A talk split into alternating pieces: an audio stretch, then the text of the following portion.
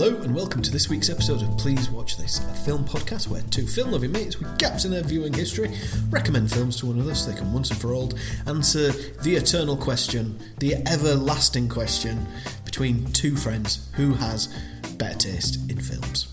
I think it's me, but I'm joined by a man who also thinks it's him in uh, Sam Blakely. Hello, Sam. Hello, Hugh. Personal biases aside, listeners let us know who has better taste. Yeah, I mean, I. s- At Please Watch Pod. Yeah. Bye. Yeah, yeah, yeah. Short episode this week. How are you, Sam? Sam the man, man of Sam. not so bad. Yeah, not so bad. Not so bad. I'm enjoying the weather. It's just kicking out, kicking out some proper sunshine, Yeah, and uh, it's been cold the yeah, last it's glorious. couple of weeks, hasn't it? It's. Uh, I don't know what's been going on. Not much. And- no and rain. it's- it's now- Not rain. now warm. It's not really rained. Now warm. It's cold in the the, the caterpillars, the caterpillars we bought turn into chrysalises, which uh, turn into butterflies that we, we let go. Hugh, it's been an eventful week in the Blakely household. Classic butterflies. You know, Yeah, that's what they do. what they do, isn't it? Sounds like it sounds like a four-year-old had a lot of fun learning about the uh, Hmm. the ways of life, and you sound like you had fun. the life cycle As of the. well. Uh, I had more fun. Yeah. Yeah. I loved it. We had 10, Yeah. 10 in the end. It was it was genuinely Yeah. uh, transcendental. Are they are they gone now? They're gone. They're They're, dead now. yeah, we were like, and then once they, they become butterflies, we smash them with the hammer, and we can make them into they're on they're on the wall now in one of those butterfly pattern things that you see in old people's houses. Yeah, that's right. Cool. That's right. Well, you know, brutal animal cruelty aside, it sounds like you've had a nice week. Uh, yourself, any brutal ani- animal cruelty this week? Only to myself. Um, no, no, no. Quiet week. Quiet week. Self abuse was it? A lot of lot of self abuse. Well, that's what you, You can call Hugh, it. I You mean, can call it that if you like. yeah, Um, I know your ways. Yeah, I'll be honest. I don't really have a segue from that into this. So uh, yeah, we're just going to talk about this week's film.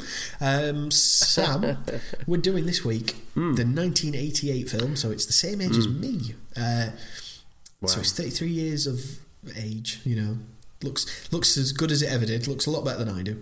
Uh, Mississippi Burning with uh, Gene Hackman and Willem Dafoe in, Been Hackman. directed by Alan Parker definitely. uh, who directed such films like Midnight Express and um, The Commitments. Which have you ever seen The Commitments? I haven't. I've seen Midnight Express though. I haven't. I see. I haven't seen Midnight Express, but I have seen The Commitments. And The Commitments is bloody brilliant. This is why we go together like peas and carrots. You. Yeah, we work well together, We but we're not the same, Sam. start a film podcast. That's how it is, isn't it? We're not, yeah. Complementarity. We'll have to put The Commitments on your list of films to watch because I think you'd enjoy that.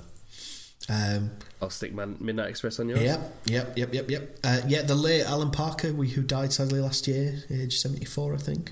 So yeah, so we get a chance, and you know, this film has a lot about people in law enforcement abusing people, you know, who are black, and that seems very relevant in the media once again this week with the uh, with the trial and conviction of uh, is it Derek Chauvin? Is he called? That's right. Yeah. Basically I mean, it's uh, George Floyd. it is weirdly the, watching this film. You're like, oh yeah. Um, when is this set? 2018 Yeah, or 19? yeah. you know, And the some of the anti-communism stuff that comes and up and the, everything. and the reason I recommended it to you because I watched the film last week, um, Glory with Morgan Freeman, um, and is it John Cusack? No, not John Cusack. Um, Matthew Roderick. Matthew Broderick, thank you, and Denzel Washington. And while that was a good film, and it's a lot of you know, I take pride, and I'm a man, and you know, we're not just you know scum and whatever. But it was a bit too sort of reverential and a bit too sort of you know, oh, they fought the good fight, and they, you know, that kind of war film sort of territory that you get into when these people go off and do Right. sort of heroic things in war. So I quite enjoyed the fact that um, this film's mu- much more grounded. I think is uh, the way to say it. And that's why I recommended it to you. I was, I was actually surprised you hadn't seen it, but I thought it would have crept up on you and you would have seen it. But um, yeah, Do you want to give us a little synopsis? well, just before that, just to remind the listeners, because if in case they didn't listen last week, I mean, how could they have not listened last week? But if they didn't, and they want to just get a quick summary, what did you know about this film before before you watched it, Sam?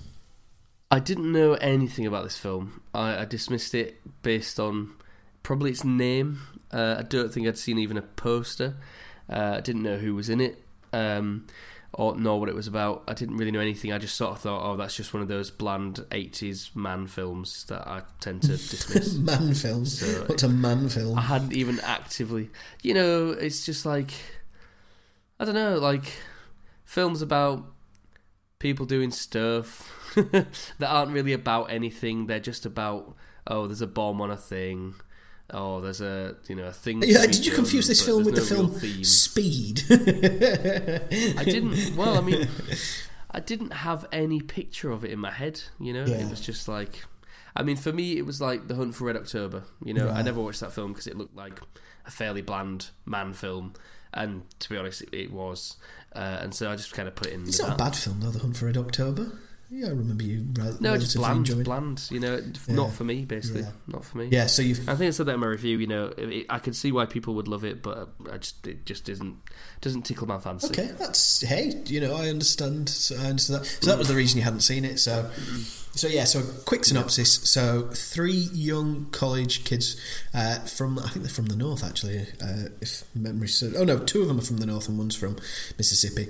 Um, they go well at the beginning. The audience is shown that they are brutally murdered by KKK men in the in the deep south in Mississippi in a place called Jessup County. But the uh, the ca- the main characters, uh, Willem Dafoe and um, Gene Hackman's um, Anderson and Ward, or Ward and Anderson.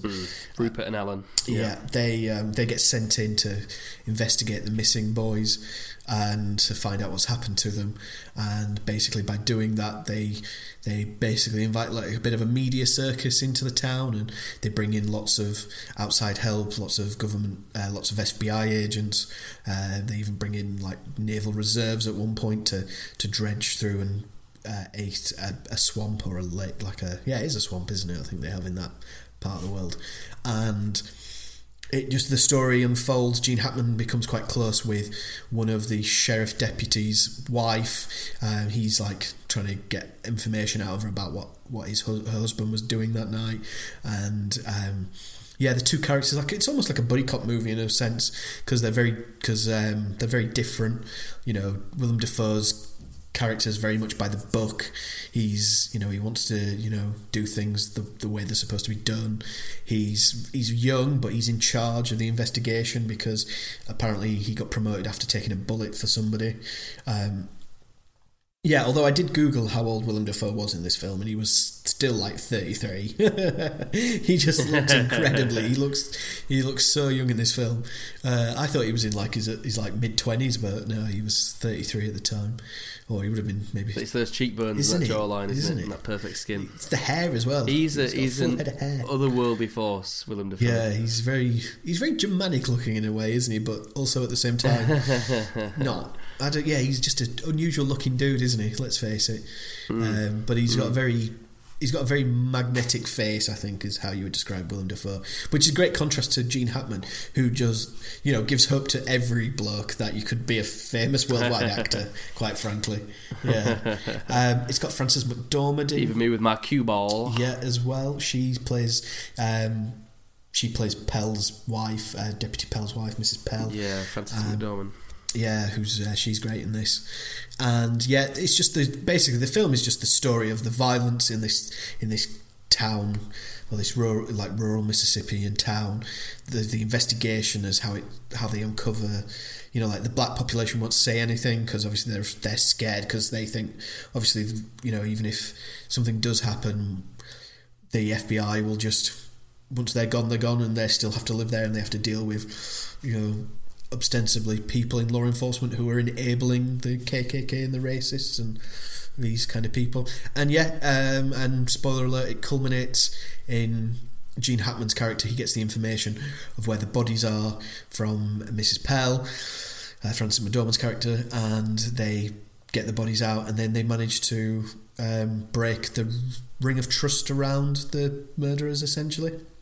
And once that ends, then yeah, they get them convicted. But they're not. Strangely enough, they're not able to get them convicted on murder charges. They do it on anti sort of federal laws about voter suppression. Federal, uh, federal. Yeah, because yeah, uh, violation of uh, human rights, civil rights. Yeah, because essentially the boys who go down to are there for a reason is to um, for voter registration because something that happened a lot during the segregation era in uh, American history was they would they would gerrymander these like districts and they would like threaten the local black population so that they wouldn't register to vote. So they had the vote you know after you know the civil war but you know for now in 100 years they weren't really allowed to use their vote. Um, there was there was a lot of things in like the 1870s and 1880s where American sort of American white supremacists basically scared the black people in their regions from not voting.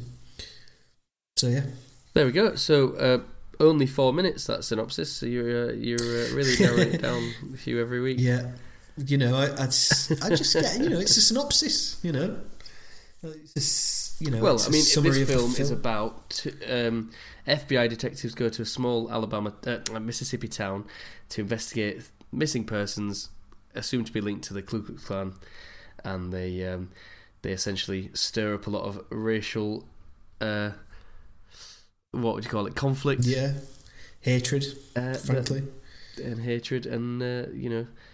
But that's a, see, you've given a summary there, things. not a synopsis. They're, they're, two different things. Yeah. But let's maybe not... I should maybe I should, maybe I should trail it as a, as a summary next time. Perhaps. So, Hugh, obviously, the most important thing is why do you like it? So yeah, so uh, what I like about this film, it's just well, it's a compelling story. I think first and foremost, it is it's an interesting sort of um, period of time in like American history. You know, they did had this. You know, they had this awful segregated society in the south of America for you know, like I said, basically hundred years after the civil the Civil War. Um, you know there was voter suppression as you saw there was there was violence against people it was uh, you know terrible terrible time essentially um, I I think it was maybe Ebert in his review said that these people essentially live in a police state. You know they're afraid to go out and you know to be caught in the wrong place. And an example they made of this was the scene when Willem Dafoe's character goes into the um, into the local cafe sits down and asks um, the a young black man if he knows anything, and the young man says nothing, but still gets beaten up anyway. So it's uh, yeah, it's kind of interesting to see that that kind of side to things, and you know, you've got the you've got the idealism of say Willem Dafoe's character. You know, he's he's called one of Kennedy's men. You know, one of um, not I think oh what was his uh, Bobby Kennedy's men in the Justice Department. That's where he was beforehand. Um, he was also and then you've got like the Gene Hackman, the old sort of the old hand. Who, you know, he says, "Oh, I used to be a, a, sheriff in a small town similar to this." So you've got their kind of, you know, by the book, and you know, I'll get the job done by any means necessary, and that wonderful blend of those two characters.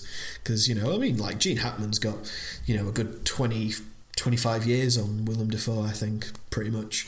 So I think he's 90 now, isn't he? he's he? something. He was, yeah, yeah, he's 90. He'll be 91 this year, I think, if he's not already. Yeah, he's born in 1930, so so he's he was already old in 1988, yeah. which is mad, isn't it? He's he, but he's got one of those old old man faces. He look he probably looked about 50 since he was about 30. I probably imagine. yeah. Um, so yeah, and yeah, Gene Gene Hackman's wonderful in this film.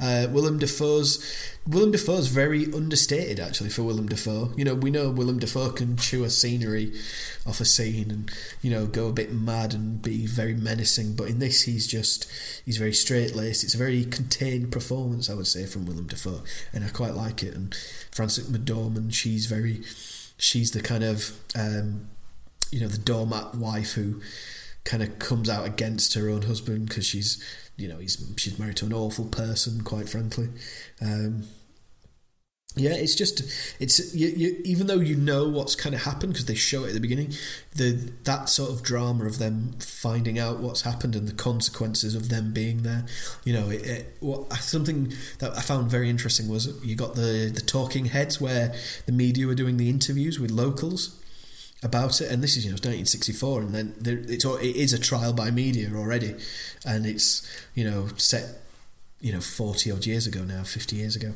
So that's I quite enjoyed. Um, I quite enjoyed that, and I think that's a very good part of it. Um, as well, there's um, you know good use of dramatic tension, isn't it? You know, because you because of that. Um, good chemistry between Dafoe and Hackman. I feel uh, I would say that they really work well together, um, as you know, in that sort of sort of situation. I guess, yeah, um, yeah. I could go on, but I just yeah, I'm sure you're going to elucidate some things because I think I think personally you enjoyed this film. If I had to say, but um, if I had to guess at maybe what you didn't like, and I don't think there wasn't much about it you didn't like. You might have found it boring. I don't think you found it boring personally. I think it'd be interesting because it, it's almost kind of they're not they're not like one for one, but you can make a comparison sort of with BlacKkKlansman. Do you know what I mean? And that's that's got quite it's got a bit of humour in it. It's got a, you know it's got a, it's got a similar but different vibe to the film. Do you know what I mean? Um, but it's shot in a very different way because it's Spike Lee, where this is more of a, a classic, you know, static camera, cameras here, cameras there. You know, there's the cinematography is really beautiful in this film, I think, as well. Um, but yeah, I think maybe that might maybe you would have been bored, like you said, like a man film. And the the only thing, I, the only real criticism I had of this is that there is at points. I've put I put this in question marks in my notes, but I put maybe it's a bit preachy and I think that leads to some stilted dialogue um, throughout the film at times, especially from Willem Dafoe's character. Like at the very end when they find the mayor who's hung himself, and he's like, "Me," he's because he felt guilty, but we're all guilty, you know. And it's like, you know, you, you know, he might as well turn to the camera and go, "Hi, I'm actor mm. Willem Dafoe." you know, these are the things that are awful in my, in American society. You know, um, is, I've got a prepared statement here from um, the writer. You know, uh, the writer of this, Chris uh, Garel. Uh, it's hard to pronounce his surname. I think it's Girolamo, maybe. Girolamo. We'll go with that. I'm not sure. Yeah. I'll have a little look. Girolamo, yeah, we'll, I'm Yeah. So, go take on it. Yeah, here's a prepared. Girolamo, yeah, yeah Girolamo. Girolamo. Here's a, Girolamo. here's a prepared statement from the director and the writer, you know. Um, yeah. so, yeah. And maybe, maybe, sort of narratively speaking, you might maybe not have bought the relationship between Frances McDormand and uh, Gene Hackman's character because there is a big age gap, you know, in that in those between those two characters. Um, again, I looked it up and I think Frances McDormand's like 30, 31 when she made this film, but she doesn't look it. Wow. Do you know what I mean? No, um, no. Yeah, and it's just got a wonderful. It's got a really great cast. Do you know what I mean? From start to finish, you know, there's no, there's no characters sort of out of no actors out of place. The only the only other thing I thought maybe this film might be lacking is it doesn't really have a black protagonist. It has black characters in it and it has black actors in it, and they are very much focal at times. But there's a part of me that wonders could they have had like a black person in as one of the lead characters in this film? But then you might say, well, this film isn't. It's not about even though it's about white people looking in at their situation, and we're seeing it through the lens of these two lawmen. Because really, when you think about it, they are. They, it is those two are the main people in this film. There's no doubt that they're the stars of the film. You know, they get. You know, everyone else kind of comes in and out, sort of thing. And even if they are important, like um, Thingy's character, Michael Rooker's character, is actually quite important in this film, but he's not. You know, he has like maybe one bit where he's giving out to the media and he punches somebody or he ruffles somebody and cuts their face or whatever. And he's like, "Get that camera out my mm-hmm. face." Um, the guy uh, who plays the leader of the KKK there. Um, is it Stephen Tololsky or something? I think. Eh? Toblo- Toblo- Tobolsky. Yeah. yeah. Um, he plays Stephen Townley Tobolsky from Groundhog yeah. Day. From what? Sorry. From Groundhog Day. Oh yeah, Needle Nose Ned. Yeah, of course, that's who it is. Yeah, Ned Ryerson. Yeah, so yeah, there's like those kind of characters don't really get developed other than maybe Pell, Deputy Pell he's like the one that you kind of see a lot of these things through. But I'm very much nitpicking there, quite frankly. Um, and I think Well, let's find out. and I think I think you would. I think you enjoyed this film. Uh, I think I, if I had to guess now, before we get into it, I'd say, I'd say you enjoyed it. I'd say you probably like. I think I would put it in the similar category though as films like. It's kind of almost similar to like um, Schindler's List because it's it's the film's like enjoys the wrong word. I think you just you you kind of glad you watched Yeah. them because they're about something important. But they but this film's done with enough dr- drama and enough sort of um, confidence that it's sort of it's you know it's well made in that regards. But yeah, again, I think you know I think just maybe the lack authentic lack of maybe black voices in this film is a bit of a worry because it's like it's an English director in Alan Parker, and you've got a white writer, and you've got a character about two white characters. So you know it's it's it's a bit of an interesting situation, I think, in that regards. I don't think you would. I think as interesting as it is now, I don't think you would have this happen today. And something that I, well, actually, it's one other thing I wanted to mention, which which um, Ebert mentioned, I think, in his review as well, is he said that for people going to the cinema in 1988 when this came out, it it um, you know this was only like 27 years prior to you know when the film took place. So these events were fresh in the memory of people. So the kind uh, the point he made was people knew kind of the outcome. Where I think me and you as people watching it, I think I saw the film about just shy of about 20 years ago, and um, yeah, you obviously watching it for the first time. Certain things maybe didn't, you know, like oh well, you see them, you see Michael Rooker's face when they, they get killed, and you're like, well, that takes out the tension of who who killed one of them at least, you know, that kind of a way. yeah. Um, so yeah, so it was very much fresh, and, you know, like what twenty seven years of what's that's like 98, 90, yeah, uh, twenty seven, yeah, ninety eight. So you know, you remember stuff from ninety eight. you know what I mean? well, 27, so- 94, isn't it? Sorry, yeah, tw- yeah, sorry, ninety four. But yeah, I know what you mean. Like, uh, there's a Chris Rock bit from must be either the late nineties, early noughties, and he says, you know, if you if you speak to a black man and he's got grey in his hair, he he knows what what racism is, and like you know, uh, having dogs set on you and, and the, the fire hoses and stuff like that. Not applicable now, but you know, twenty years ago, yeah, he's right. You know, Yeah, yeah, indeed. But anyway, so we're gonna have a break, find, and then after that break, we're gonna find out what you think about Mississippi Burning, Sam.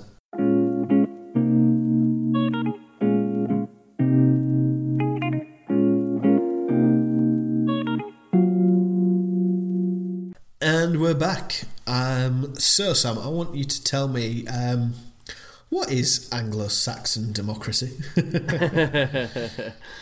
it's whatever Stephen Tobolowsky was on about. yeah, yeah. I'm sure the Tartars were like, "Oh, we got a mensch." the Tartars Yeah, don't get a love mention things much more anymore, do they? yeah. not enough. Not enough. So yeah. So so Sam, what did you like about Mississippi Burning?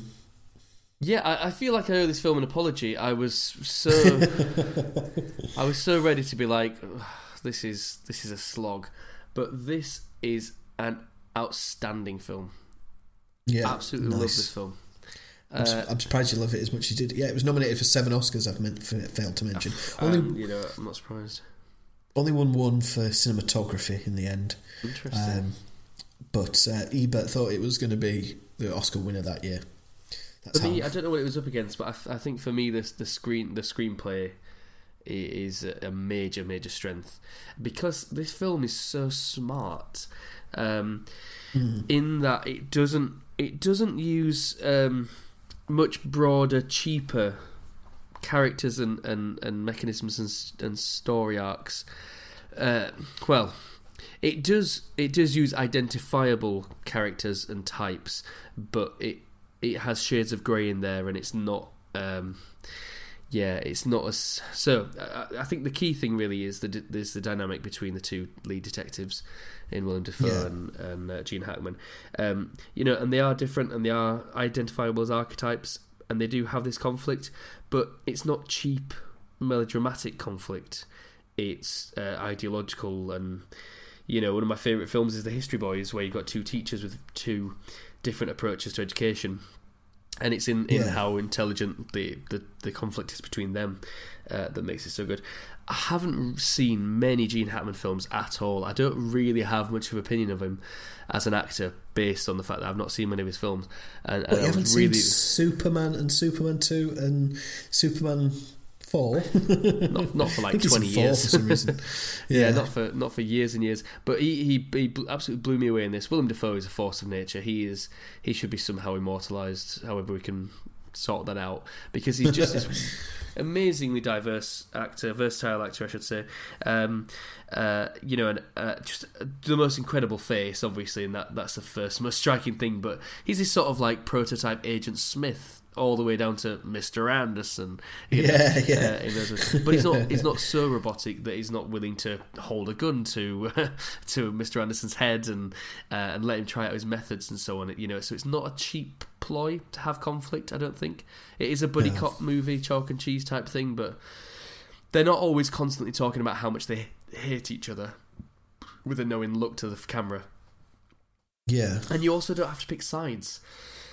Um, you know, it was an interesting thing seeing that power dynamic where you've got the the seniority uh, in age of uh, of Anderson, but the, the the seniority in actual titles and so on of um, what is it, Alan Ward, Yeah, Um, Ward, yeah. and also the, immediately the differences are apparent very early on, and the the you know they get results um, when they go to the sheriff's office. And Ward is going to be professional and say, "Well, we'll wait," and he's very FBI. And then um, uh, Anderson basically threatens the guy, and it seems to it seems to work. You know, we get immediately this demonstration of old school versus by the book, uh, which I think is is really good, and the way in Yeah. which in the third act he just says, "Yeah, you do you use your methods." Then incredibly cathartic to see, and you know, Yeah. I, I do love it when it works when you see an old hand at those tricks, and he's got this brilliant blue collar charm, you know, and he's a twinkle in the eye. I suppose is one way of exp- of, of uh, expressing it about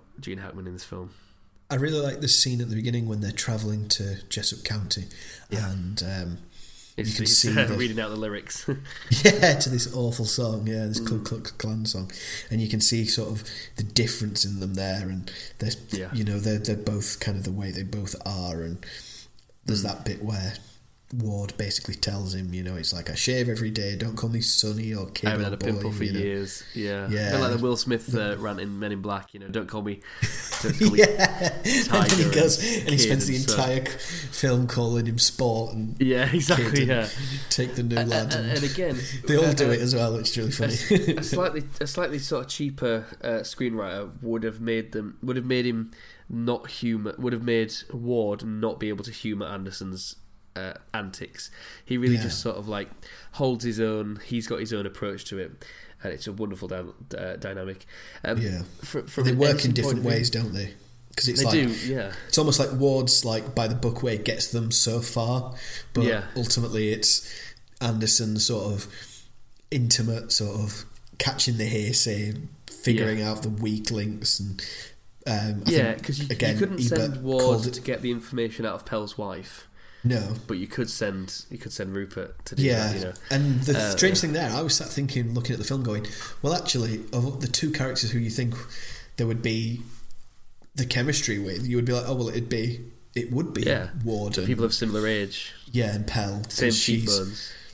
yeah, lots of cheekbones. Yeah, they'd have the the kids would just have cheekbones next to the, their eyebrows. and I mean, and Frances McDormand is excellent in this in the way that um, very strong fe- uh, actresses, female actors, and uh, female characters are when they're Yeah. younger. Where you go, she is she is stunning to look at, but also.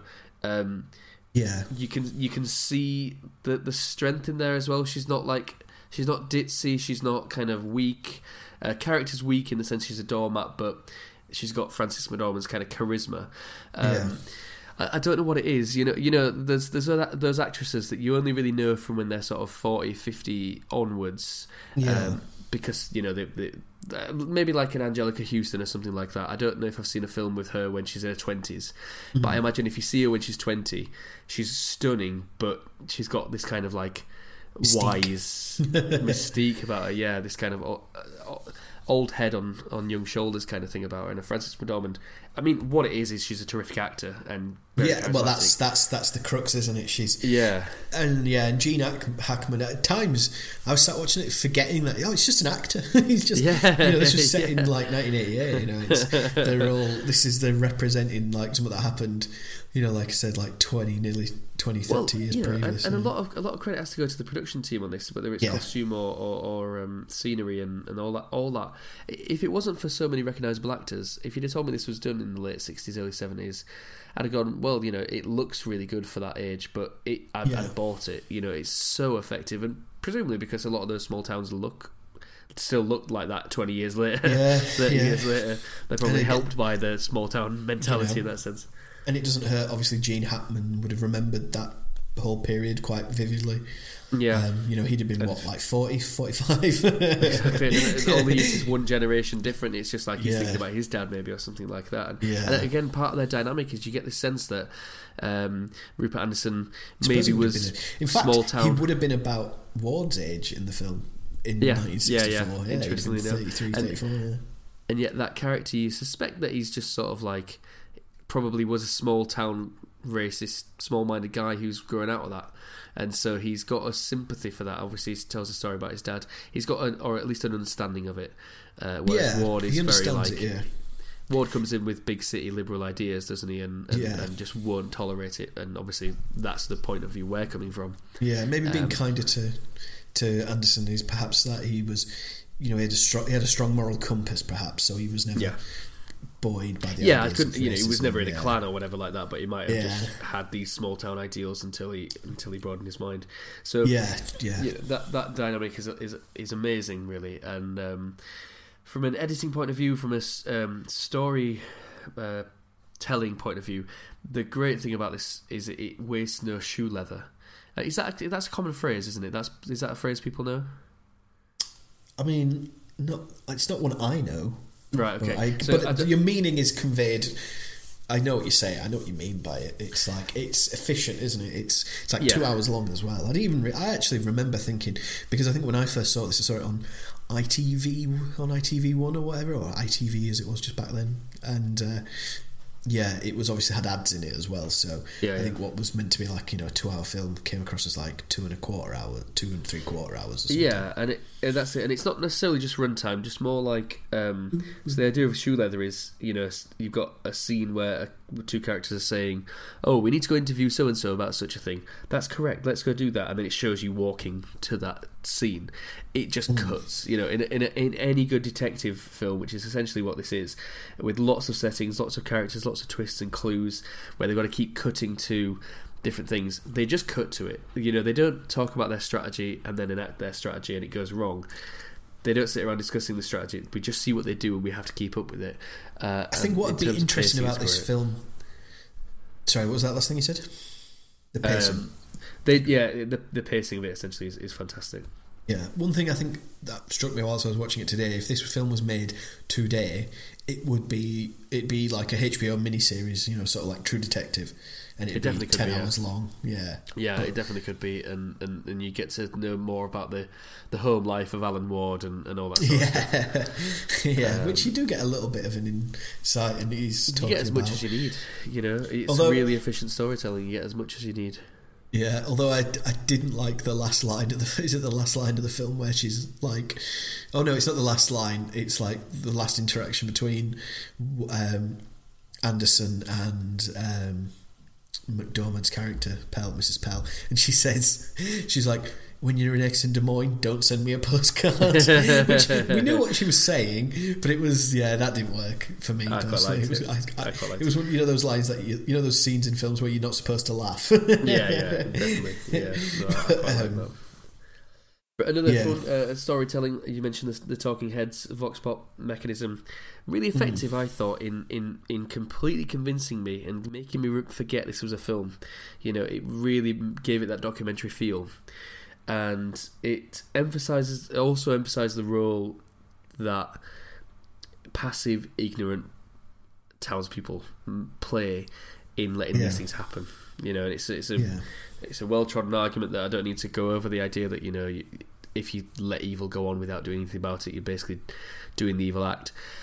And uh, you know, I mentioned a few weeks ago a recommendation to the Behind the Bastards podcast. They did a great special Yeah. on the the sort of normal, nice uh, middle class people who basically allowed the Nazi Party and, and all that to happen because they had the sort of views that these people have. You know, they they don't actually know any black people, especially that woman where she says, you know, they don't bathe, they stink, they're Mm. nasty, and then it cuts to a lot of white people being really nasty.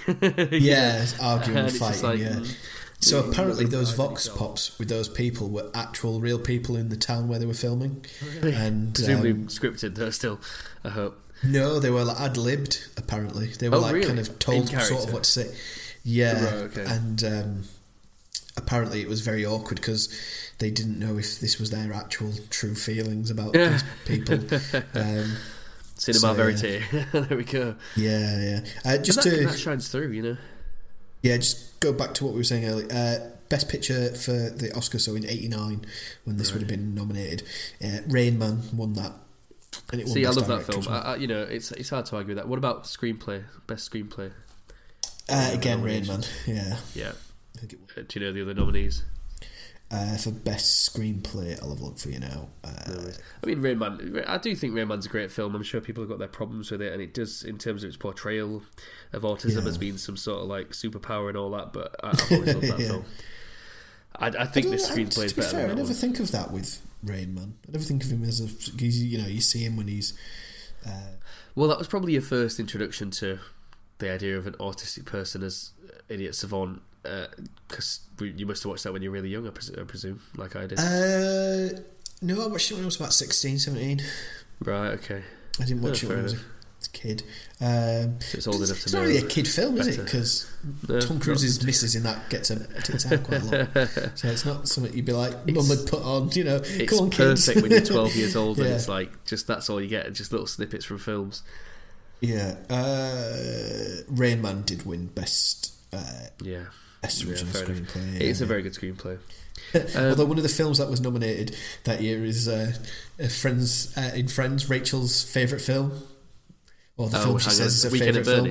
No, the film Oh, she the one says she is says is is that the uh, unbearable lightness of being, or No, it's uh, Dangerous Liaisons. That's right. What's Rachel's real favourite film? Weekend at Bernie's. Weekend at. Yeah. Great screenplay. Um, Great screenplay for that. Um, I mean, yeah, so I preferred this film to Rain Man, if I'm being honest. Yeah, But I, I, Rain Man's I find good, it. I find it hard to compare because I've I've sort of known Rain, Rain Man as a film for ages and really love it and stuff. I mean, I'm fine if if people prefer this over that and, and vice versa. I really don't mind. But um, Yeah. yeah. I just thought it was so well made, and I, what I really liked as well, sort of relief as a viewer, was the fact that our protagonists were the FBI and they just had unlimited resources, because as much as a really easy way to get conflict into a film is to give them a budget and um, they're fighting against bureaucracy and all this sort of stuff, which is what makes The Wire so great a lot of the time. It is like a, having a day off if the characters are just rich and can just throw 200 men at the problem, you know. It was, and it also spoke to the intractability of this problem, or at least as it would have felt at the time. You know, you can have literally hundreds of federal agents come in, and uh, you know, it's still a difficult social problem because the people who you're trying to help, you're actually hindering them by getting to talk to you. You know, they don't want to talk to you because they're, they're clearly going to make their, their life hell. Uh, and as uh, Rupert uh, Anderson says, you know, these people have got to live here for years after we pack up We're and gone, go. yeah. Yeah. And, uh, Yeah, it's interesting. that like interesting. the the motel owners asks them to leave, and he's just like, "Buy the motel." Um, Yeah, like, I- I quite like how that. much do they offer them? And he's like, "I don't care, just Whatever it anything, takes. Just, but yeah, yeah, and it, there is a sort of, sort of, like you said, intractability of that. They have that they're they're going to get them, you know, because they've got the resources, they've got the willpower, you know. Yeah. you- it's a strange thing is that the people with all the the ability and all the are going to catch them. and I Well, suppose that- but the but the problem no, the, no no that wasn't it. It was it was even if they're throwing all these resources at it. Oh, sorry, it's not a simple it- problem. It's not a Yeah. problem you can just chase down and, and put in prison even though they eventually do, it is deeper Yeah. than that because you know, like when America went crazy, I- but I know what you mean. years. But I also feel that works both ways. I felt for me, I was like, oh well, they can, like you said, they've got this manpower, they've got this, they've Yeah. got the, they've got this, they've not just got the will, like personally, but they've actually got the backing to to, to change their country. They're they're putting the Yeah. effort in. If that makes sense. and I sense. think if it was a ten part miniseries or whatever, it would have a couple of episodes of bureaucracy and oh, Yeah. they're so close to getting the things they need, but they need the funding. Like say, the the Wire does that so perfectly well. Um, but yeah, yeah, they'd have a scene where they have to go to their chief, wouldn't they? And it's like, well, we need the money for this because Yeah, of this is evidence, and they'd pull out a piece of evidence that was And key. and- get some amazing. Yeah, exactly. Get I mean, on the there's uh, yeah, like a part of this film, interestingly, is um, when the um, when the house gets firebombed in the Yeah. middle in the morning, and then they get that witness, and then it just cuts to suddenly they're in a courtroom. So Yeah, that- 'cause that could've presumably, like that could have been its yeah. film. That yeah. presumably like a week or two's passed at least. And then obviously you got the grave miscarriage of justice there, which is interesting. Well, that's it. well. It. This film is so good at, at, at instilling hopelessness in you. Uh, again, even with all these resources thrown at it, whether it's we've got everybody, we've got ten witnesses, but we they know that if they talk, then they are going to be the next victims. Um, yeah, there was a moment of, of hope when the judge was saying, you know, basically the fact that you attacked a person's home. That is Hmm. that becomes the next step. And you're like, oh, is this you know is this going to go the way we want it?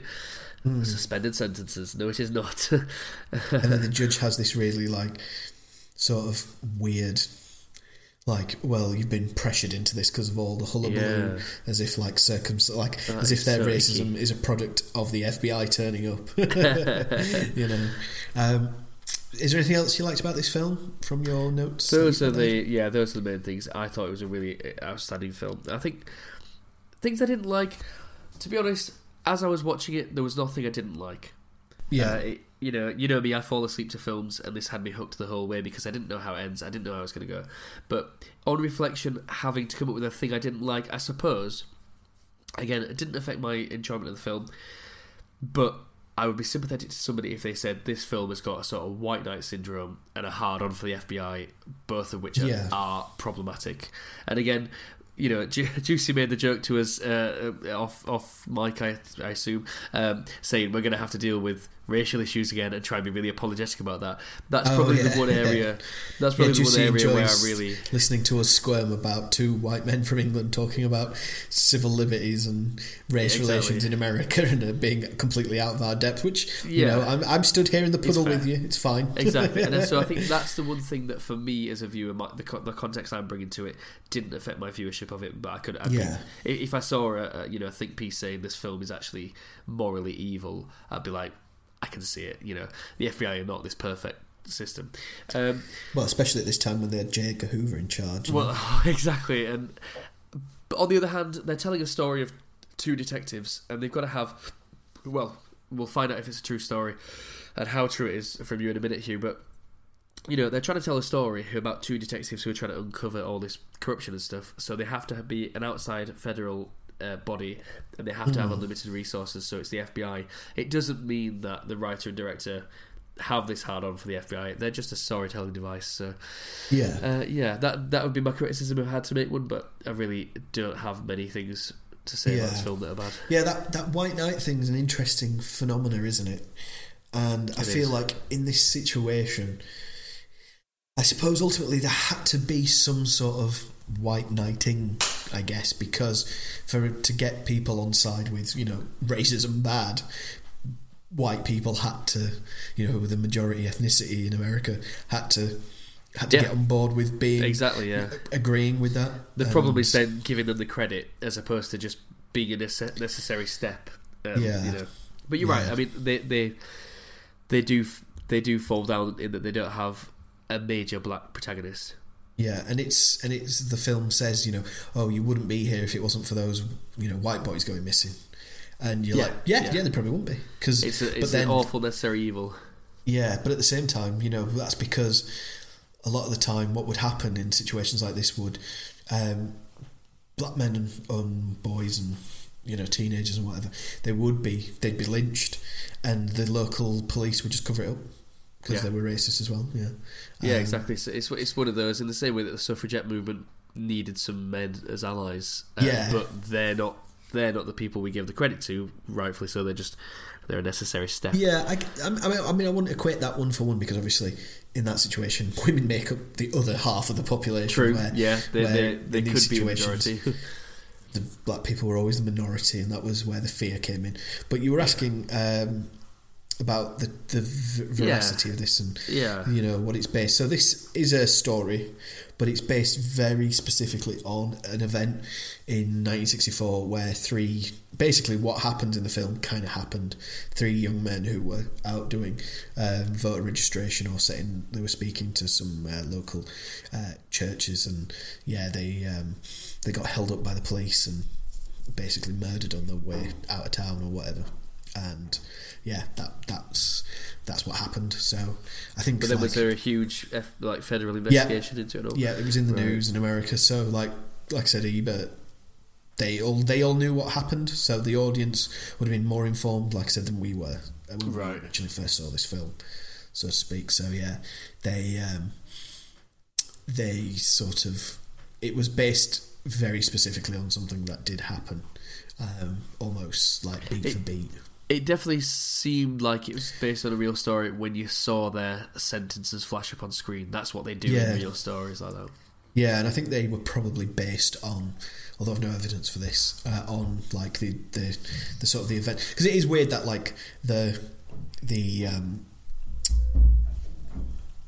it is weird that the um, the sheriff he gets like acquitted, Yeah, and he's very confident he's going to be acquitted, isn't he? When he gets He's kept his arrested. hands, hands clean. Yeah, Yeah, so that so it's, it's interesting, but uh, yeah, I mean, yeah, we, you know, we again, you know, me and you, we do struggle kind of talking about these things, so they're not they don't directly impact our lives, but at the same time, this is this is one way you learn about these things, isn't it? You know, you It is, and it's a like film. this. You know, we, we can talk about films as Yeah. much as we like. Yeah, I don't think we have to apologise for talking about a film No, that's no. got black issues in it. No, no, not at all. Good. and also like you know there, there is multiple perspectives out there you know this was the perspective of the law enforcement i guess at this time you know this is Yeah, and it's, it's, a story, isn't it? It's not the story of civil rights. It's a yeah story. yeah yeah And it's a Might shame that the little not- boy who was, you know, basically amazing uh, actor wise and, and character wise.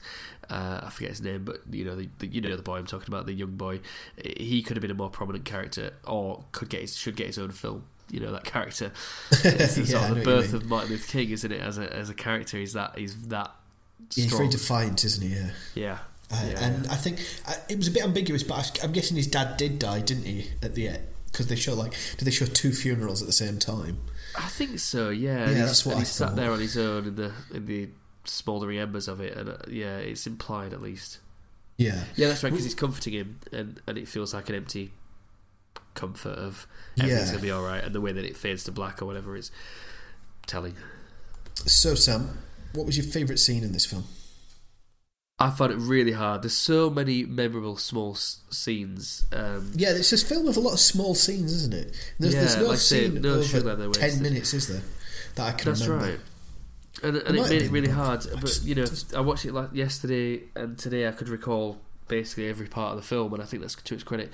Um, so the ones that stand out, I mean, Rupert going into the little social club and uh, Yeah, grabbing him by the bollocks, and it was really fascinating because I was like, oh wow. That is clearly the guy from Guardians of the Galaxy, but he can't be that old. He's sixty-five.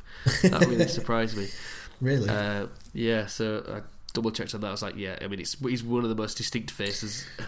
What's his character's name in uh, Guardians? the Yondu. Galaxy? I'm- Yondu, that's I might not be your, I might not be your father, but I am your daddy. Yeah, yeah, that's right. I'm Mary Poppins, y'all. yeah, he's good as Michael Rooker. Yeah. He's fantastic, and there's a there's a really cathartic scene where R. Lee Ermey, the uh, uh, what is he, the mayor, uh, when he's threatened Yes. by Agent Monk. That is really good. Yeah. that is that is wonderful. Yeah, wonderful that guy just comes in, scares the living hell out of the Yeah. mayor, and then just leaves. Yeah. and he's and he's he's a real contrast to a lot of the other black characters in this film because a lot of them are quite kowtowed and Yeah, because rightfully afraid, because he doesn't other than the little town, boy. does he? Yeah. no, he's just like you know, you know, I'm, you know, I'm here to beat up racists and chew gum, and I'm all out of gum, sort of character.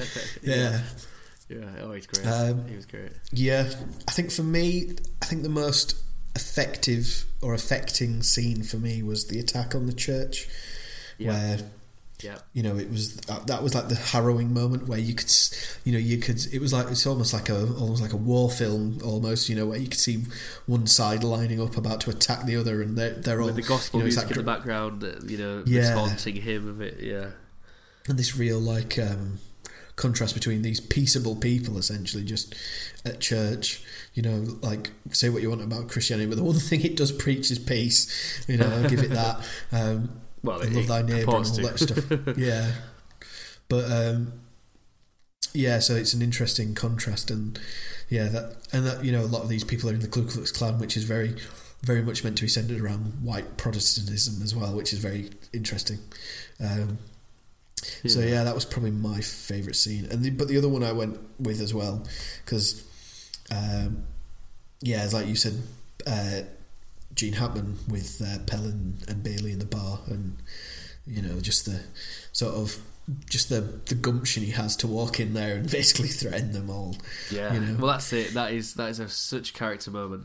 Um, It's interesting that there's no scene actually in the film other than right at the beginning where because I think maybe another film might be tempted to put um, Anderson and Ward in some like mortal danger. You know, have a little like like fight scene with like one of the the racists. Yeah. You know, like a proper one. But literally, all that happens is they get the window shot out. They see the burning cross. Uh, and Ward runs out with his gun, and then that's it. Nothing really happens. So that I think that was to its credit, quite frankly, that they didn't. Yeah, again, it's it's not like cheap. This film, I don't think it is. It's very it's smart and it knows what it is, and it's yeah, it's seen films. In terms of links with BlacKkKlansman, the uh, the funeral uh, song towards the end, Hmm. when they have the funeral. Well, there's two scenes really that mirror a couple of scenes from BlacKkKlansman. There's the the um, preacher whose name I forget from BlacKkKlansman, and when Harry Belafonte is telling the story as well. You kind of got two of those. So Frankie Faison, who's actually in The Wire, he's giving a really good speech, and then you've got the the lady singing at the funeral as well. You know, you just got these really poignant Yeah, couple minute long scenes where you're supposed to reflect, and it is really beautifully done. and to just point again at the music, this film it does that. It has this same repeating like electronic sort of low key menacing keyboard sound, doesn't it? Th- Throughout the film, every like every time there's like a like a moment of danger, this this music kicks up and you hear it and you're like, oh, something bad's about. Like they literally have a shot where it shows you the cotton fields and it looks lovely and it's beautiful, and then the music just kicks in and you're like, oh no, what's happened? And you see the What's young man happening? in like the chicken cage in the chicken coop cage, and you're like, oh, so something bad's about to happen to him, or you obviously as an audience you're not sure, but you recognise him as the guy who was like captured the other in a previous scene. So yeah, Yeah. that that and, and it's and it's they. I was watching going, oh, they're using this too much, but then I was like, well, that's the point because these people have this threat all the time, so. This is every time there's threat, this music comes on. So and it's just it's non-stop practically in the film. Yeah, and it's I think it's subtle enough that it becomes informative without being intrusive. Yeah, yeah, definitely. Uh, what was your favourite line or lines from the film, Sam? The funniest line was one that you could you could have missed if you, weren't, if you didn't have the subtitles on. Okay. I swear to God, Lester, you are living proof that cousins shouldn't fuck. no, I missed. I did miss that one. Yeah, Yeah. that's when he's that's when Anderson's on his way up to the social club, and Lester with his shifting eyes, like his eyes yeah, back and forth. it's funny, Lester. There was a lot. I mean, one thing that really moved me actually, and I don't know if it's quoted from something else. I feel like I've heard it before, or if it just it, if it just rang so true that it felt like I heard it before. Uh, the eulogist Frankie Faison when he when Yeah. he's he's saying, "I have no more love to give. I have only anger in my heart today, and I want you to be angry with me." And I don't know if he was quoting something, but it really was very powerful. I thought that as a line. Not And, that uh, I'm aware of personally, but could be, Yeah. could be. So that was And- your favourite. That was your favourite line. Yeah, one of those stands out, but I'll let you go first in case I steal it. Off. Uh, no, the other one I liked was when he's like, when they're talking to the church congregation in the burnt out church, and and the child, you know, goes, "Oh, they're afraid of the law," and Anderson's like, "We are the law," um, and the child's like, "Not around here." Yeah. You know, that was real, like, real Western almost kind of vibes to Yeah, it. yeah, Yeah. That's a good, good Any any of those for yourself? There is a lot of good lines in this film. I'd, I'd, let- I'll be honest with you. It is, it did, it did, um, it does have a lot of crackers. Oh yeah, and, and again to show the sort of dynamic between Anderson and Ward, uh, they arrive and there's the fire, but they're not allowed through. Anderson says, "You know, if I were a Negro, I'd probably think the same way they do." And Ward says, uh, really kind of like, uh, oh, you know, he's very No, it's, frustrated. it's it's Anderson, isn't it? Uh, Anderson sorry, says Ward that, says. Ward, Ward, Ward says, says if you were a Negro, nobody would give a damn what you thought. And Is he it- says that sort of Ward that says that? exasperatedly. Yeah, yeah. Oh, I thought it was the other way around. Yeah. Fair enough. Yeah. Uh, no, the other ones I had were Anderson when he says, "Down here they say rattlesnakes don't commit suicide." Yeah, and then a, there's a call back later as well, isn't it? You know. Yeah, and he says, this, "You know, the rattlesnakes are committing suicide." Yeah. Yeah. Uh, and then another one where after Ward pulls the gun on him and he says to Bird, he goes, Do you think you would have shot me? And Bird says, Oh, yes, sir. And Anderson just goes, Ballsy little bastard, isn't he? And he's That's like, it. There's a respect between them. Yeah. They don't completely hate each other. Yeah, and I think that's the moment where kind of, yeah, Anderson's like, Oh, he's, you know, he means what he says and he's going to do it. But Yeah, that, that from, from him his point of view, that does seem to be a moment where he realizes this isn't just some like career making chance. Yeah. You know, he he does mean it. Very favourite good. shot then, Sam? Uh, there's a lot of good shots of fires and uh, people watching fires, but I think the opening shot was what uh, initially kind of uh, got me into the film. Do you remember what the opening shot was? Something being burnt, I think.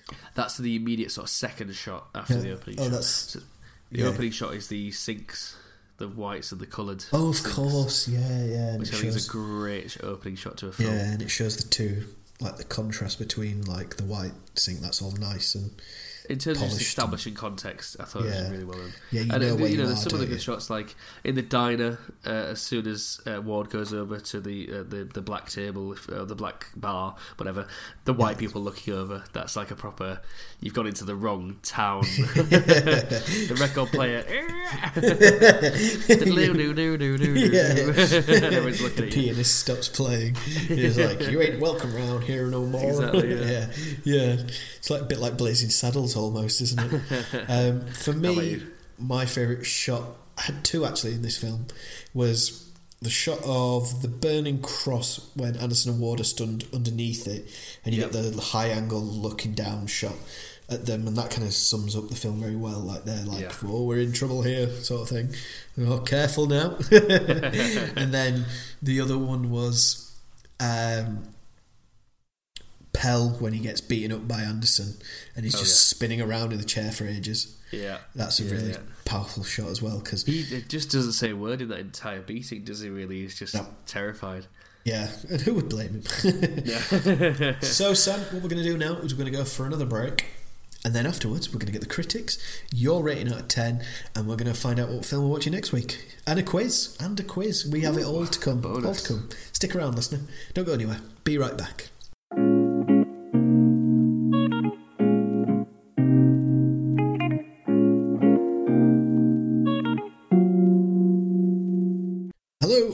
Back to the final part of Please Watch This, episode 88, for those of you keeping count. Right, Sam, so we're going to do the critics, and I've mentioned him a few times, but would you like to hear what Ebert had to say? Roger about- Ebert?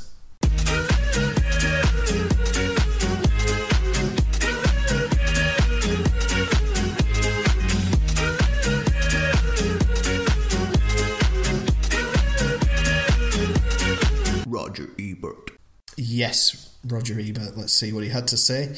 Um, movies often take place in towns, but they rarely seem to live in them. Alan Parker's Mississippi Burning feels like a movie made from the inside out, a movie that knows the ways and people of its small southern city so intimately that having seen it, I know the place I'd go for a cup of coffee and the place I'd steer clear from. The acute sense of time and place, rural Mississippi, 1964, is the lifeblood of the film. Which is, yeah, I've never heard of you know a film inhabiting. Why don't we um, do the Roger Just Ebert review at the start and then not waste an hour of everyone's life us trying to scrabble for the right words? He always finds a Yeah. new way, doesn't he? Fucking Roger Ebert, I love Doesn't him he? so much. Fucking just. Yeah, makes us puts us to shame. And the, he goes on to say there are no great villains and sadistic torturers in this film, only banal little racists with a vicious streak. which, uh, and then finally says Mississippi Burning is the best American film, 1988, and a likely candidate for the Academy Award at this year's Best Picture. Uh, what star rating do you think he gave it, Sam? Well, four out of four. If Indeed, he's, yeah, if he's touting it for Oscars, it must be. Yeah, he did. He did like it. Uh, and then I've got another uh, review here from the Washington Post by uh, Desson Howe, um, and he's talking about, you know, this is at the end of the review, and he's kind of talking about what the director give you, gives the audience. He says Parker gives you killing, all right. Also lynching, burning, and the terror of being chased over fences, past squealing hogs, and into the night by the Ku Klux Klan. And cinematographer Peter Biziou makes you see the beauty among the beats, uh, beasts. Uh, sorry, uh, in one haunting shot, he tilts from a magnificent magnolia state sky to a terrified young black man quivering in a chicken coop, awaiting a group of murderous vigilantes. So I pretty much echoed what there earlier on. Uh, he didn't have a rating for this film, but he was positive about it. It was quite a neutral review, I must admit, of this film. It wasn't trying to sway you one way or the other. He just kind of gave a matter of fact of what the film was about. But yeah, it was uh, from it was from 1988 and of the time, so yeah, I thought it was interesting to have. Um, but the real rating, the only rating that counts here on this podcast, uh, is your opinion and my opinion, I suppose as well. Um, so, how many uh, razor blades out of ten would you give this film, Sam? Before I watched it, I fully expected it to be a solid six out of ten. I'm going to give this a nine out of ten. I loved it that much. I thought Yep, it was intriguing a- and brilliant and just wonderful. Yeah. I'm, I'm surprised you liked it as much as you did. Actually, um, be interesting now if you did watch did what I did and watch Glory and be like, kind of see what you thought about that. But yeah, I would I would echo that. Yeah, it's a eight or a nine out of ten, isn't it? It's not it's not quite a ten out of ten, is No. it? I don't know. Maybe there's I think there's like one big scene or something missing from this film to make it a ten out of ten. Yeah, I know what you mean. I know what you mean. It's- Actually, a standout yeah. scene that wins the Oscar kind of thing. Oh. Yeah. Yeah, or like bit of dialogue, like a soliloquy one of the characters has. Like there is, I, I, I do like the um, the the like dialogue that Gene Hackman has about his dad and this mule and the Yeah, that's the proper bit, bit of acting, that isn't it? yeah yeah it's an actor darling yeah but it'd be nice if there was a bit like that but more yeah I suppose this is one of those great films that it doesn't have much exposition it tells you sort of the situation through character conversations doesn't yeah, it really effective. which is what we always ask for in any film. Although I don't mind exposition in, I, I don't mind good exposition in a sci-fi film personally. Well, yeah, I if you have to set up a world, a lot of sci-fi novels Yeah. or fantasy novels start with three chapters of. Well, of course, in the great old time of this, there was a whiz bang and a bomb, and in Xylon Seven, there was a, you know, Yeah, yeah, well, just I always like. Is it on uh, the original version of Dune where it just it's got a voiceover and it's talking about the Dune world, but it just it just opens with "On this planet you will die," and I just that's just like how do you beat Yeah, that? Honestly, good. it's such That's a great really line.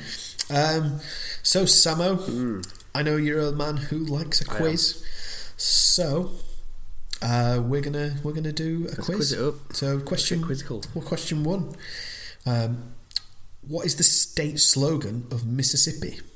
Uh, oh, oh, um, I was thinking the uh, the um, Magnolia State. That's not right. Uh, I should know this. Go on. Can you give me a clue, maybe? Um, yeah, you've actually Oh, said the the answer. Magnolia State. Is it? yeah, yeah, yeah. The Magnolia go. State. Yeah, it's a- it's kind of in the uh, in that review we just did, and it says it on the billboards. Yeah. They're entering Mississippi. Uh, yeah, it's a good little, good little sort of. Uh, More of a Yeah, state nickname, little, then, uh, isn't it? Really? Yeah, like all states have them, don't Yeah. they? In America, Yeah, apparently, like was it New Mexico's the land of enchantment? Well, yeah, like something Big, like that. Big Apple, Windy City, that sort of stuff. Yeah, yeah, yeah. There's it's like the smaller states tend to have these like state slogans, Yeah, don't they? Um, okay, question two: How do the people in the KKK show that they're in the KKK? What gesture do they, They do? have their thumbs in their waistbands and three. Well, I suppose thumbs and four fingers in their waistbands and hold three fingers down. They do, yeah. The, th- the three fingers represent Ku Klux right. Klan, don't they? Yeah, Yeah. Uh, name three of the seven groups that uh, basically the KKK reject, or you know, white Anglo-Saxon democracy, okay, yeah, as uh, pointed Yeah, out by Tow- Townley that in, is this, uh, fair enough. in the interview. Uh. Jewish people, because he says the Jewish people, the Yep. Jews. Um, was there seven Yep. in total? Really? there was. Crikey. Yeah. Okay. Um, obviously, the, the, the black community, I'll call them. no, no, I want what he says. No, joking. no, that's fine. I'll give you that. The, Yeah. Um, oh, that's bugging me now. Uh, well, because he's Anglo-Saxon, there's another sort of like uh, the the Romans. The Romans, yeah, the Romans. The Romans. what have the Romans ever done for us? The Anglo-Saxon. Um, not quite. Try he mentions the Romans. be a bit. Kinda. Really? Okay. Uh, okay. Uh, the Europeans? I don't really know actually.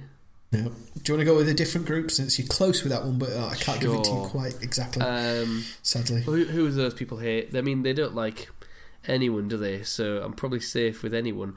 Uh, I mean, does he talk about Yeah. South America, Central America, Hispanic? No, no, no.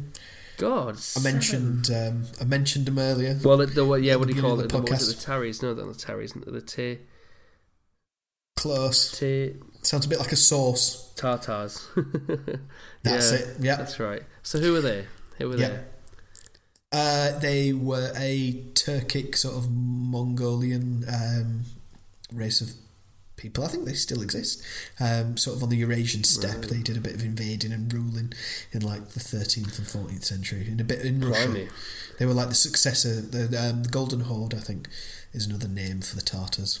They uh, up until Ivan the Terrible. Right, interesting. So I think I got three there. I don't know. Can you tell me the other four Yep, before I that's it. Yep. before I so make a racial slur you that. I wasn't even aware of? Yeah, I'll give you this. I'll give you the seven. So they say the Jews because they believe that they control the money and communist, and they're the result of somehow that they are. Communists. They reject Christ. More importantly.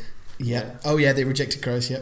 Papists. Oh yeah. Uh, i.e., Catholics, because they're um, ruled by a Roman emperor, That's the Roman as in thing. the Pope. Yeah, yeah that's right. uh, the Turks, and then he goes to Turks, mongrels.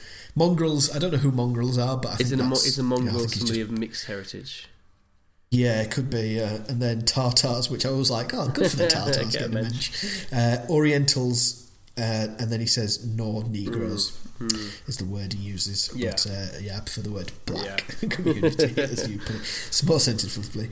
Um, question four then. Uh, where were the bodies buried? In an earthen dam. Dam. Yeah, they were. Yes, they were in a dam. And see if you can get the full five out of five here. Uh, how many years in prison did Deputy Pell get in the end? Ooh, well, I think they all seem to get ten or seven, so I'll say ten. He did. Yes. Well done. And then, just for the bonus question, uh, spell Mississippi. M I double S I double S I double P I. yeah, you sound like that. I think I remember you being one of those kids who was probably at like eight years old, going, "I know how to Of spell course I was. Mississippi." I'm, I'm, I'm the 32 Yeah. year old kid who says, I know how to spell Mississippi. Uh, what has four eyes but can't see? Uh, I don't know. A, gou- a spider with its eyes gouged out. Mississippi. Oh dear. There we go. So yeah, so that Oh, was here's a Mississippi question for you. burning. I've just thought of a, a random oh, little thing. Magic. Th- They they hire out the auditorium theatre for how much a month? Seventy-five. There you go. Man who knows his film. Boom. Marvelous. Man who knows This film. Marvelous. Yeah. So that was Mississippi Burning. Anything to say before I we loved move it. on? I'd recommend it. That's that, that's yeah. I recommend yeah, it to Ben. recommend Actually, this film? I texted Ben the other day saying, "Have you seen Has it? Ben Do you like seen it?" it? Ben He hasn't actually seen it. Ben looks like Uh, he thought like Wow. me. It film might be a Ben bit bland, hadn't yeah. seen. And I said, no, it's actually excellent. So Ben, watch it. Yeah, defi- Yeah. definitely. Uh, so Sam, what film are we going to watch next well, week? following the fact that I've been just in love with Gene Hackman from this film, we're going to watch The Birdcage. What do you know about The Birdcage? I know nothing about this film at all, that- other than I think Robin Williams has a mustache There you it. That's I didn't even realise Gene Hackman was in it. we're, going to watch The Birdcage uh, next week and, and let you know our thoughts and feelings and Yeah. uh, innermost desires. Um, Ben, if they want to get Maybe Ben, I mean, I've got Ben on the mind. Sorry, Ben? uh, Hugh. Uh, if they want to get in touch with us and tell us about Did, uh, is, their is favourite? Ben episode, how would they do that? Well, ideally, they would join the FBI in the 1960s and maybe do some sort of like formal investigation in the deep south of America. Maybe type out a letter somehow, uh, and then maybe bring that to the future and then put that on an email to please watch this dot pod at gmail.com. Yeah. Yeah, that seems, I mean, seems effort, achievable, that doesn't it? Let's. F- yeah, if you want something more accessible, yeah. though, I guess you could use social media. Uh, you could get in touch You with us, uh, predominantly on Twitter, at Please Watch Pod. We're nominally on Instagram and Facebook, at Please Watch Pod. Yeah. But Twitter, Twitter is the place, and predominantly yeah, Sam. I, don't- I, I mean, it's enough tweets. effort doing that. I don't want to triple up on the workload, so it's Twitter all the way. Yep. I do the editing. Sam And, does the yeah, social and we live media our lives. stuff. That's how it works. Yeah. And you, listener, listen, and for that. I love you, and I want you to tell everyone you you, you know He about does. this uh, this podcast of ours. Yeah, yeah, yeah. Just, just, just tell we a don't friend. need you to Just leave a rating you know, or yeah, who hit maybe the like button with a nuclear tell, button. Tell one Just friend. tell one friend. Listen Yeah. to it with a loved one. Postcoital. You could tell if you can tell one friend to listen to it, and then get them to tell one friend, and then eventually um, Sam can put his Yeah, he can quit his job. Ideal. yeah. Yep, and become a man of international mystery. Long time coming. He's always wanted to be. All right. so- Well, I look forward to talking at Yeah, you next week, listener. And uh, you too. Yeah, ne- next time will be about what we to talk, wait. th- talk at their ear holes. Can't wait. Yeah. See you next week. Bye.